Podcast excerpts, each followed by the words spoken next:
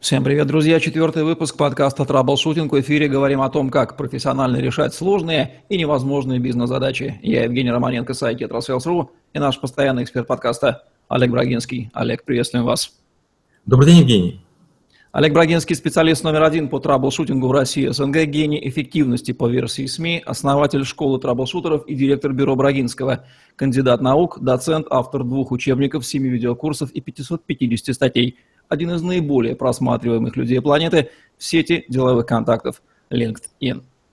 Говорим сегодня, Олег, о лояльности, об эффективной лояльности, то есть любви, выражусь так, кого-то кому-то. Ну, например, клиента нашего, клиента траблшутера, клиенту к его продукту и вообще об этой политике. Как достичь этой самой лояльности, как сделать человека адвокатом себя, адвокатом бренда, адвокатом продукта.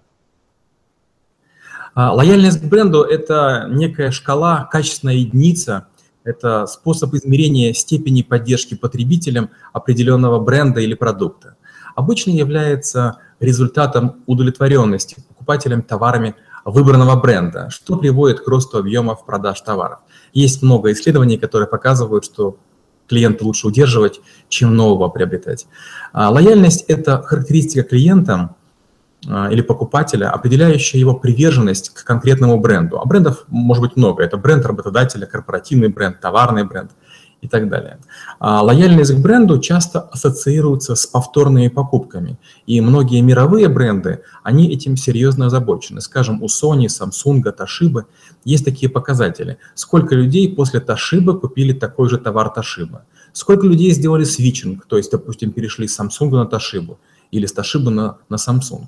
То есть это мера приверженности потребителя, которая обуславливает степень вероятности переключения потребителя на другой бренд. Лояльность потребителя к бренду – это устойчивое предпочтение данному бренду относительно всех остальных. То есть, скажем, если я хочу покупать джинсы, я иду и покупаю Levi's, вне зависимости от того, что, возможно, есть другие джинсы, которые даже лучше. Ну вот как-то у меня в голове остался Levi's. Э, это желание совершить повторную покупку и продолжать приобретать товары и услуги бренда. Скажем, мне когда-то сказали, что джинсы Armani э, любят э, боевики, потому что в них не жарко в пустыне и не холодно в северных регионах. И вот если меня это мотивирует, я значит, хожу и думаю именно о этих брендах чувство удовлетворенности по отношению к бренду. То есть меня похвалила девушка, меня похвалили окружающие, сказали, ой, какие у тебя красивые джинсы. И я начинаю смотреть на, только на Армани. Это нечувствительность к действиям конкурентов. То есть, допустим, выходит джинс Wrangler, а я все-таки думаю про те джинсы, в которых я хожу. И это преобладание эмоционального компонента над рациональным в деятельности потребителя. Это часто наблюдается в сфере мобильных телефонов. Многие не могут объяснить, почему они покупают телефон своей марки, но говорят, ну, понимаете, у него же уникальный дизайн. Э, великий творец стоит за этими телефонами, и поэтому я их покупаю. Есть много видов лояльности. Отдельно выделяют транзакционную лояльность. Это в том случае, если человек покупает э, некие продукты бренда на постоянной основе, но без привязанности. Чем это опасно? Опасно в том, э, что в любую секунду он переключается на покупку другого брендового продукта. Об этом часто жалуются китайские производители. Они говорят, что часто покупают их товары, но нет гарантии, что будет повторная покупка, потому что они хромают и качеством, и дизайном, и так далее. Большинству компаний важен сегмент лояльных клиентов, а, потому что именно он дает а, ядро аудитории, долгосрочный успех и стабильную прибыль. Много есть видов лояльности, но в первую очередь по степени лояльности. Выделяют высокую и низкую. По отношениям и действиям бывает подлинная лояльность, когда, вот, как вы сказали, адвокаты бренда, скрытая, сам покупаю, но другим не говорю, хрупкая лояльность, в любую секунду меня можно переманить, перекупить, или отсутствие лояльности. Скажем, когда мы имеем дело с радиостанциями, а они выделяют четыре а, вида лояльных э, клиентов по лояльности. Первое – это клиенты при всех прочих равных а, просят, чтобы им включили это радио, скажем, в парикмахерских или где-нибудь еще. Вторая категория, чуть менее лояльная, это те, которые, если радио услышат, не просят его переключить. А третья группа – это те, которые услышат и попросят переключить. И четвертая – те, которые будут категоричны, скажем там, я шансон не слушаю. А лояльность выделяют по чувствам, действиям, мыслям по отношению к среде. Это зависимая лояльность. например, из зависти. Вот мне очень нравится ваш микрофон, и значит, я хочу именно такой же, и потенциально я хочу купить телефон, э, вернее, извините, э, микрофон Роде. Инертная лояльность. Это когда я покупаю следующую модель чего-нибудь и не реагирую на изменение цены или появление новых продуктов, усиление рекламы. И рациональная лояльность, когда я покупаю у бренда только то, что у него выгодно, скажем, кроссовки Adidas Boost, я покупаю только потому, что я знаю, что там они чуть лучше, чем кроссовки Nike или, допустим, Reebok. По отношению к типу товара. Лояльность бывает э, к товарам повседневного спроса или с длительным сроком службы. А, с упором на характеристику товара. То есть я хочу, чтобы а, пока мой бренд сохраняет э, у товара, скажем, высокую скорость разгона мотоцикла или там а, мотороллера, я буду покупать Honda. И лояльность по другим признакам, например, как говорится, такое сарафанное радио. Ну вот все покупают эту товарную марку, значит и, и я буду ее покупать. лояльность – это такая штука, которая распространяется в большом пространстве и пространство очерчено координатами. Лояльность в мыслях, лояльность в действиях, лояльность в чувствах. А в свою очередь, в этом пространстве тоже есть свои компоненты. Это лояльность сильному бренду, а, хорошему цен, хорошей цене, высокому качеству или а, лояльность по техническим характеристикам. Есть много моделей выбора верности бренду, но есть такое слово английское brand insistence – это такая преданность исключительная. Она выражается в отсутствии у потребителя рационального объяснения, почему именно этот бренд имеет преимущество перед другими. При этом не рассматривается возможность покупки товаров альтернативного бренда, жертвуются временем и силами для поиска и покупки желаемого товара. То есть я через весь город еду или даже заказываю в другую страну некий товар, потому что я хочу именно, именно его получить. Это такая степень лояльности к бренду, при котором потребитель не воспринимает аналогичные торговой марки как альтернативные. Есть такой термин, называется выбор бренда, бренд choice или бренд selection. Это не приверженность одному бренду. Это означает, что при покупке, скажем, футболок я могу купить и Adidas, Nike и Reebok. Ну, потому что есть какие-то, например, побуждающие мотивы, еще называют reasons to believe. Там климат cool, там климат control, там еще что-нибудь. Дальше теоретически может быть несколько альтернативных линий поведения – как бегун я покупаю одну футболку, как, эм, допустим, гребец на байдарках я покупаю вторую футболку другой марки, потому что. И, может быть, любые другие решения промежуточные. Важные элементы, с которыми часто работают трэблшутеры, это знание бренда, бренд awareness или бренд familiarity. Это степень знакомства с брендом и осознание качества его товаров широким кругом участников. Вот неожиданно вдруг возникает необходимость каким-то образом быстро сообщить о том, что вот есть некий товар. Даже был такой кейс реальный. Один из э, магазинов японского фастфуда хотел неким образом стать известным в Америке. Ну, там родилось некое решение, когда э, в ресторанах э, появился такой выбор в меню, как свадьба. Люди приходили, это было 14 февраля, День влюбленных, и на подносе лежала фата, лежала бабочка, лежал букетик Э, невесты и, кажется, кольца. Был скайп организован через э, айпады, и э, пасторы из Лас-Вегаса людей венчали. Ну, а вы знаете, такой есть способ, э, все, что происходит в Вегасе, остается в Вегасе. И таким образом многие американские каналы сказали, что в России суши-ресторан придумал такую штуку, и значит, была целая информационная такая атака from Russia with Love. Это было бы тяжело сделать за деньги, это стоило бы невероятных совершенно ресурсов, но вот удачное такое решение серьезно подняло знание бренда, его основателей, ну и, и так далее. Различают спонтанное и наведенное знание. А, например, вам говорят, скажите, а какие магазины электроники вы знаете? Это спонтанное знание. Наведенное, когда вам говорят, а скажите, пожалуйста, какие магазины электроники с, скажем, фиолетовым логотипом вы знаете? Есть такая штука, как идентификация бренда, бренд identification. Это определение типа бренда для товара, принятие решения, под каким брендом продавать товар. Бренды бывают корпоративные, а, семейственные, family бренд, или индивидуальные. Есть очень важная штука, называется идентификация с брендом. Это представление о бренде, характеризующем личность и стиль жизни. Скажем, Marlboro. Ну, уже доказано, что курение э, вредит здоровью. Тем не менее, ковбои американские, они говорят – Мы понимаем, что это вредно, но нам нравится. Это наш стиль жизни. А, такое часто бывает, особенно для дорогих брендов или предметов роскоши. Есть такая штука бренд allegiance, это преданность бренду. Это степень доверия и лояльности к бренду, при которой покупатель неизменно отдает предпочтение выбранному бренду. Вот, допустим, там люди говорят, я покупаю Subaru, потому что композитный двигатель. Мало кто понимает, что это такое, но выбор происходит именно в пользу этой торговой марки. Возможно, какие-то накопились вопросы. Да, совершенно верно. Да, совершенно верно. Люди, люди с вами логически мыслящие могу не спросить, а как кроме частоты покупок, первое, что пришло мне в голову, измеряется показатель лояльности? Возможно, что-то еще известно вам. А, есть много а, разных бизнесов, в которых мы работаем с лояльностью потребителей. Одна из важнейших э, характеристик в лояльности – это так называемый цикл покупок. Например, у меня есть заправочная станция, и мимо нее вы, Евгений, должны теоретически проезжать каждую неделю. И я в своей CRM должен рассчитать, что раз в 4 или в 5 дней Евгений проезжает на, на своей Феррари мимо моей заправки и заливает, допустим, там, скажем, 60 литров бензина. Но в том случае, если Евгений не заехал, это повод мне встревожиться. Вариантов несколько. Евгений в командировке, не дай бог заболел, или в отпуске. И теоретически, когда Евгений появится на моей заправке, если скажу, ой, вас что-то давно не было – и ну, для меня это будет а, означать, что вы пропустили цикл потребления. А для вас, о, вас заметили, вам а, как бы вы важный клиент, вы существенный клиент.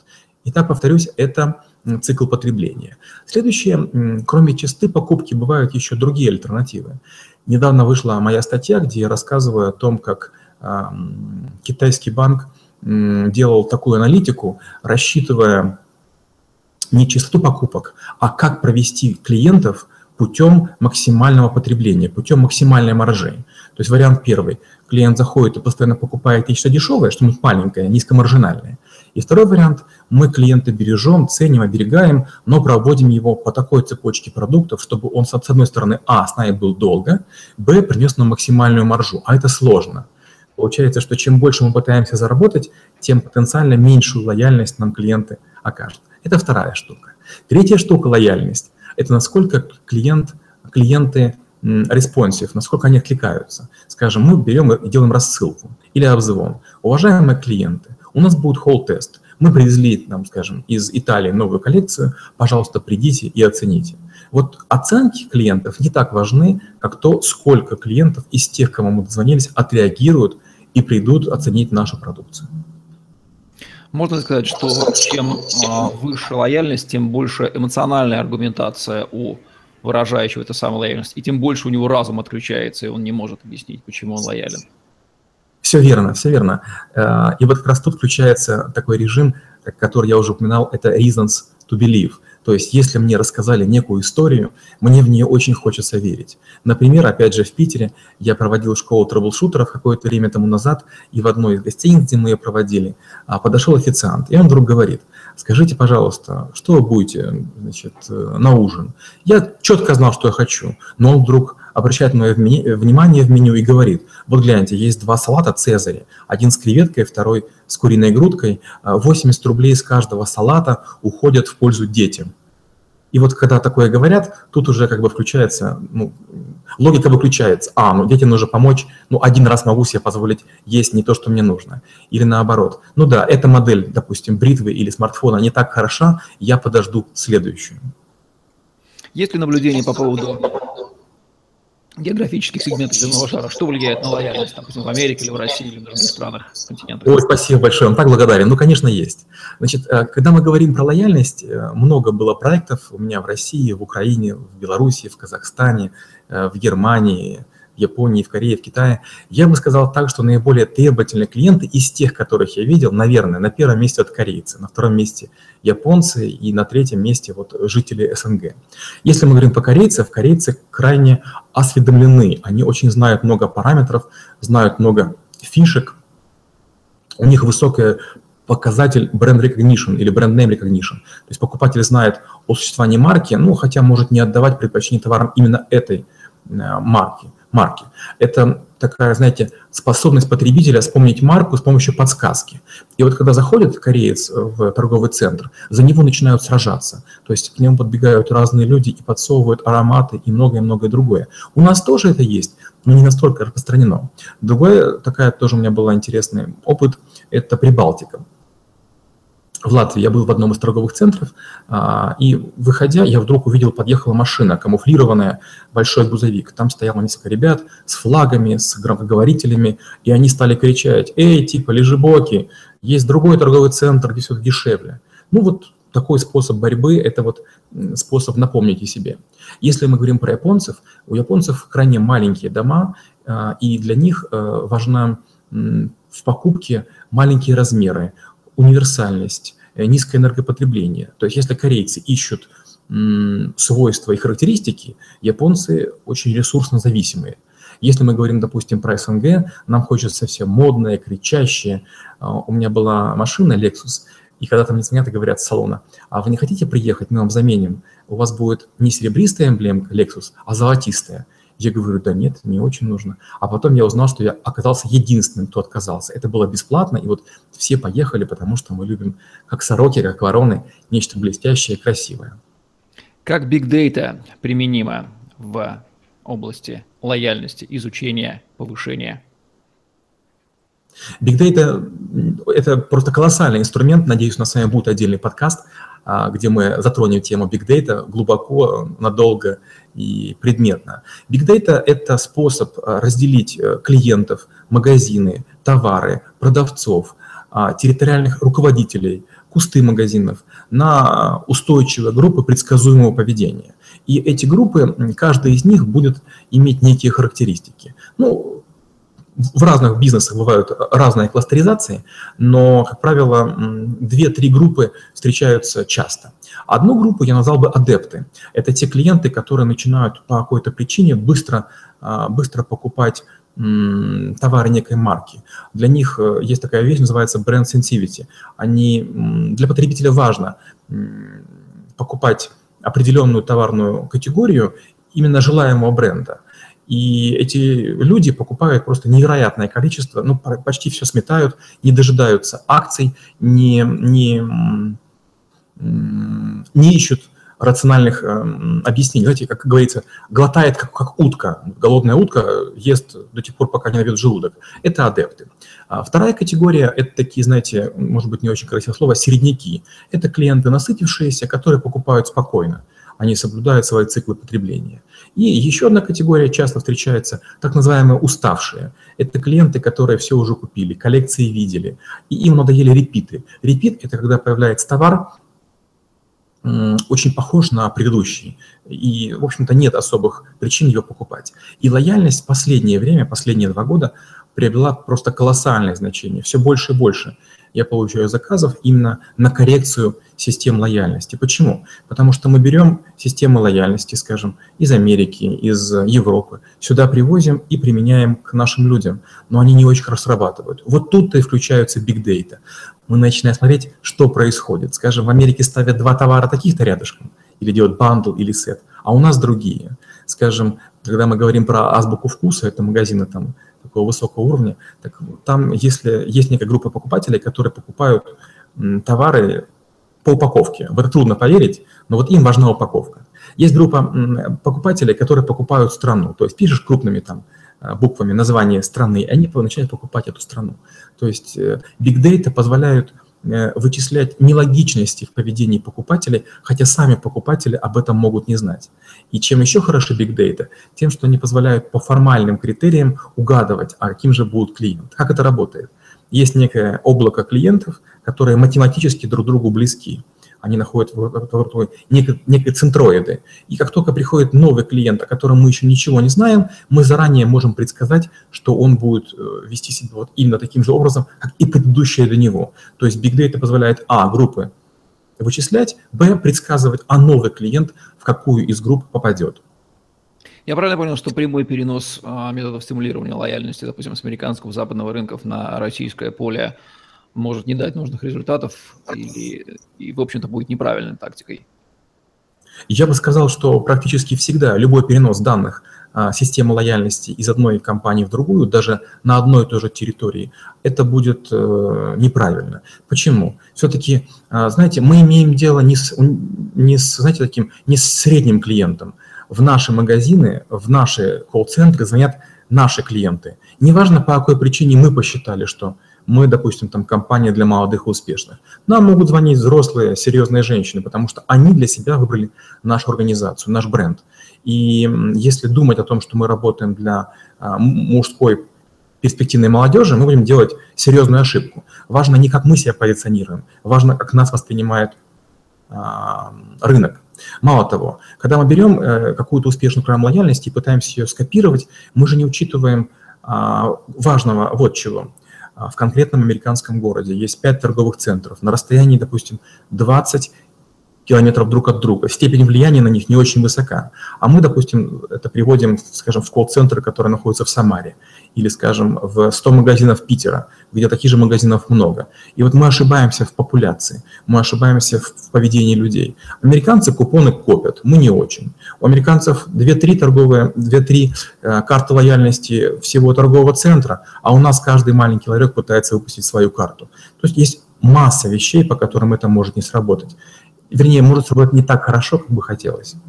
Как же понять, каким, а, какие методы повышения лояльности сработают в случае с конкретным бизнесом? Выдвигать гипотезы, тестировать, наблюдать за конкурентами в своей нише, пытаться моделировать конкурентов в други, с бизнесов в других нишах, да, перенос там условных законов природы, а, или как?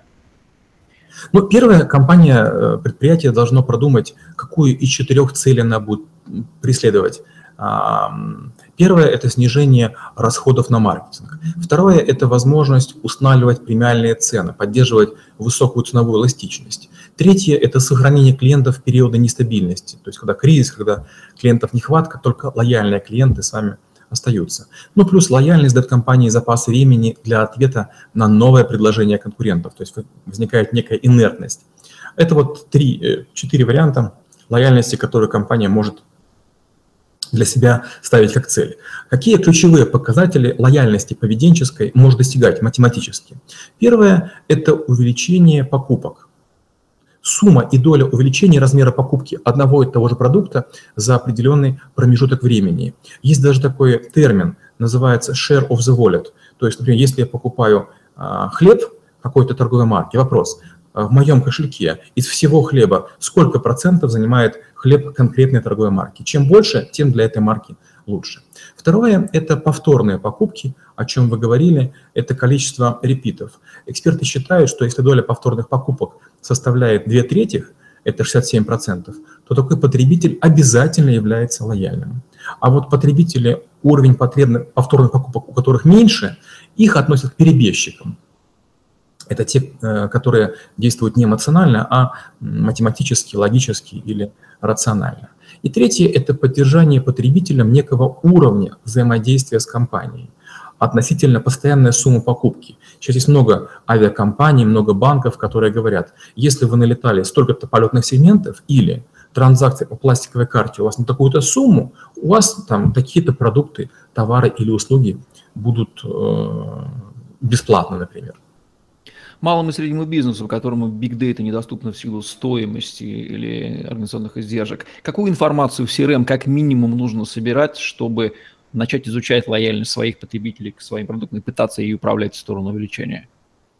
Если мы говорим про, про малый бизнес, ну, во-первых, бизнес мало не бывает, любой бизнес все-таки это бизнес. Но если мы говорим все-таки про размеры, наверное, важ, важным что можно записывать в свои системы, в свои CRM, мы об этом подробнее с вами поговорим на Big Data, это нужно пытаться искать параметры, которые влияют на продажи.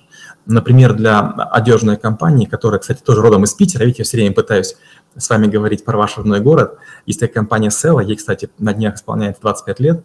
Э, вот мы для каждого магазина замеряем температуру. То есть мы знаем, что температура, уровень осадков, освещенность и другие параметры влияют на покупку.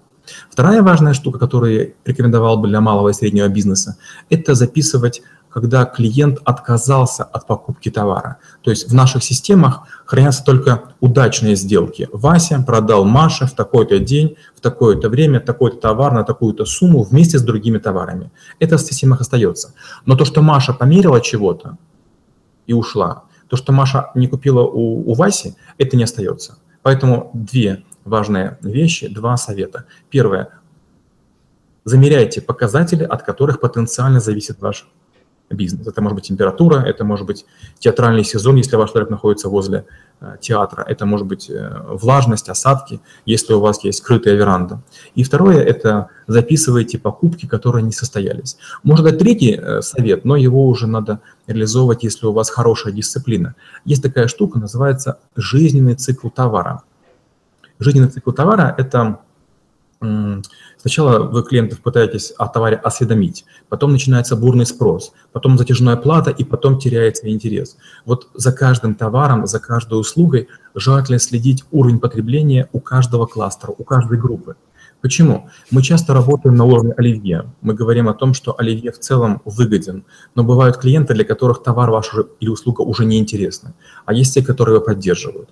То есть важно все-таки делать кластеризации, сегментации даже в малом бизнесе и следить за жизненным циклом товара, использовать э, CRM.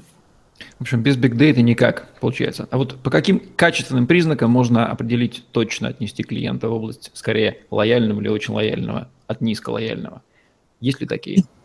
Есть несколько, несколько есть примеров, но первое – это если клиент товаром интересуется. То есть если клиент о клиенте расспрашивал, а потом все-таки его купил. Если кто-нибудь говорит, а мне порекомендовал Евгений, то есть, наверное, Евгений, скорее всего, клиент лояльный. А, и если мы понимаем, что есть некая группа клиентов, покупающая больше и чаще остальных, это можно сделать просто сортированными списками, списками в Excel. Какие ляпы, ошибки, недочеты, характерные для всех бизнесов без исключения, неминуемо лояльность понижают, снижают или даже убивают ее? Хороший, хороший, хороший вопрос. Ну, первое – это когда мы клиента не умеем распознавать. То есть по какой-то причине клиент забыл, скажем, э, карточку лояльности. А мы говорим, у нас только по карте – Представляете, а у клиента, скажем, в ресторане скидка 20%.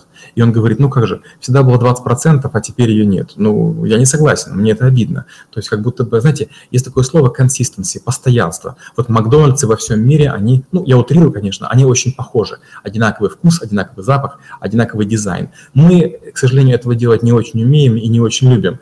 Важно клиента, если начал узнавать, то узнавай. Очень простой пример. Если вы с клиентом здоровались за руку, начинают второго за руку. Если вы обнимаете, есть такие бизнесы, где клиентов обнимают, значит, обнимайте. Многие говорят, меня перестали обнимать. Боже мой, ты здоровый мужик, тебе 56 лет, у тебя там ягуар. А он говорит, нет, вы знаете, мне это обидно. То есть мы работали с гольф-клубами, мы работали с сигарными клубами, мы работали с притяжными гостиницами, те говорят, ну вот так работает. А, другой пример, я был а, в гостинице на Кипре, и там в какой-то момент сказали клиенты, а вот мы, гостиницы, стали нелояльны, нас перестали звать на винные дегустации. То есть это поддержка информированности клиентов о том, что происходит. То есть если я уж часть э, вашей семьи, лояльной семьи, то вы мне говорите, что происходит. То есть я не хотел бы выпадать из ваших подписок. Клиенты очень любят, когда вы их поздравляете с днем рождения. Да, они говорят, это формальность, либо смс, либо письмо, либо открытка, но они так говорят, когда получают. А вот если они не получат по какой-то причине, а конкурент поздравит, в эту секунду, конечно же, они скажут, ой, подождите, а вот мой-то магазин не поздравил. Ну что, Зарак, а, и... да. Я еще одну штуку вспомнил. Еще такая важная штука – это важно, чтобы сотрудники компании, э, владельцы бренда, амбассадоры бренда при всех прочих равных принимали решения в пользу клиента. Клиенты говорят, если мы доверяем вашим товарам, если мы вам платим свои деньги, то и вы нам доверяете. Есть такая шутка. Приходит клиент в банк и говорит, подождите, я вам доверяю свои деньги, а вы-то почему-то ручку привязываете. Действительно. Ну что ж, я задал все вопросы, которые хотел, как обещал. Есть ли какая-то корневая мысль, которую мы еще не сказали, нужно ее добавить в финале на тему эффективной лояльности? Я бы хотел сказать пару слов о базах данных. У нас с вами тоже будет по этому поводу отдельный подкаст, очень важно вести базу данных с первых дней. Многие говорят, когда у меня бизнес вырастет, я заведу свою базу данных. В базе данных важно сохранение и преемственность информации. Это страховка от потери клиентов при увольнении вашего продажника, торгового представителя или быстрое введение в курс новых сотрудников. База позволяет вам оценить перспективу, отвечает на вопросы, какой у вас процент дистрибуции на рынке, какая у вас доля лояльных клиентов. Аналитическая часть вам скажет, какая у вас структура предпочтений, а, какие корзины у покупателей. А, она сможет там клиентов объединить домохозяйство. Допустим, ходят два отдельных человека, а вы вдруг поймете, это или пара в гражданском браке, или, или муж с женой. Вы сможете всегда сделать рассылку или звонки и сможете оценить смежные сегменты для расширения бизнеса, если будете следить за связанными покупками. На этом о лояльности, пожалуй, все. Ну что ж, очевидно, что лояльность превращается из эфемерного понятия, которым оперируют недобросовестные рекламные агентства, вполне вычисляемый, исчисляемый и собираемый, исходя из данных в любом бизнесе, показатель. Измерять его нужно, потому что его можно увеличивать. Это оцифровываемая вещь. Ну что, Алекс, спасибо. Будем завершать наш сегодняшний выпуск. Это был подкаст «Траблшутинг», где мы говорим о том, как профессионально решать сложные и невозможные бизнес-задачи. С вами были Олег Брагинский и Евгений Романенко. Ставьте лайк, задавайте вопросы в комментариях, подписывайтесь на мой YouTube-канал, слушайте нас в podster.fm, эм, следите за ежедневными обновлениями на сайте tetrasales.ru, находите в интернете материалы по хэштегу tetrasales. На сегодня все. До новых встреч. Всем пока. Спасибо. До встречи через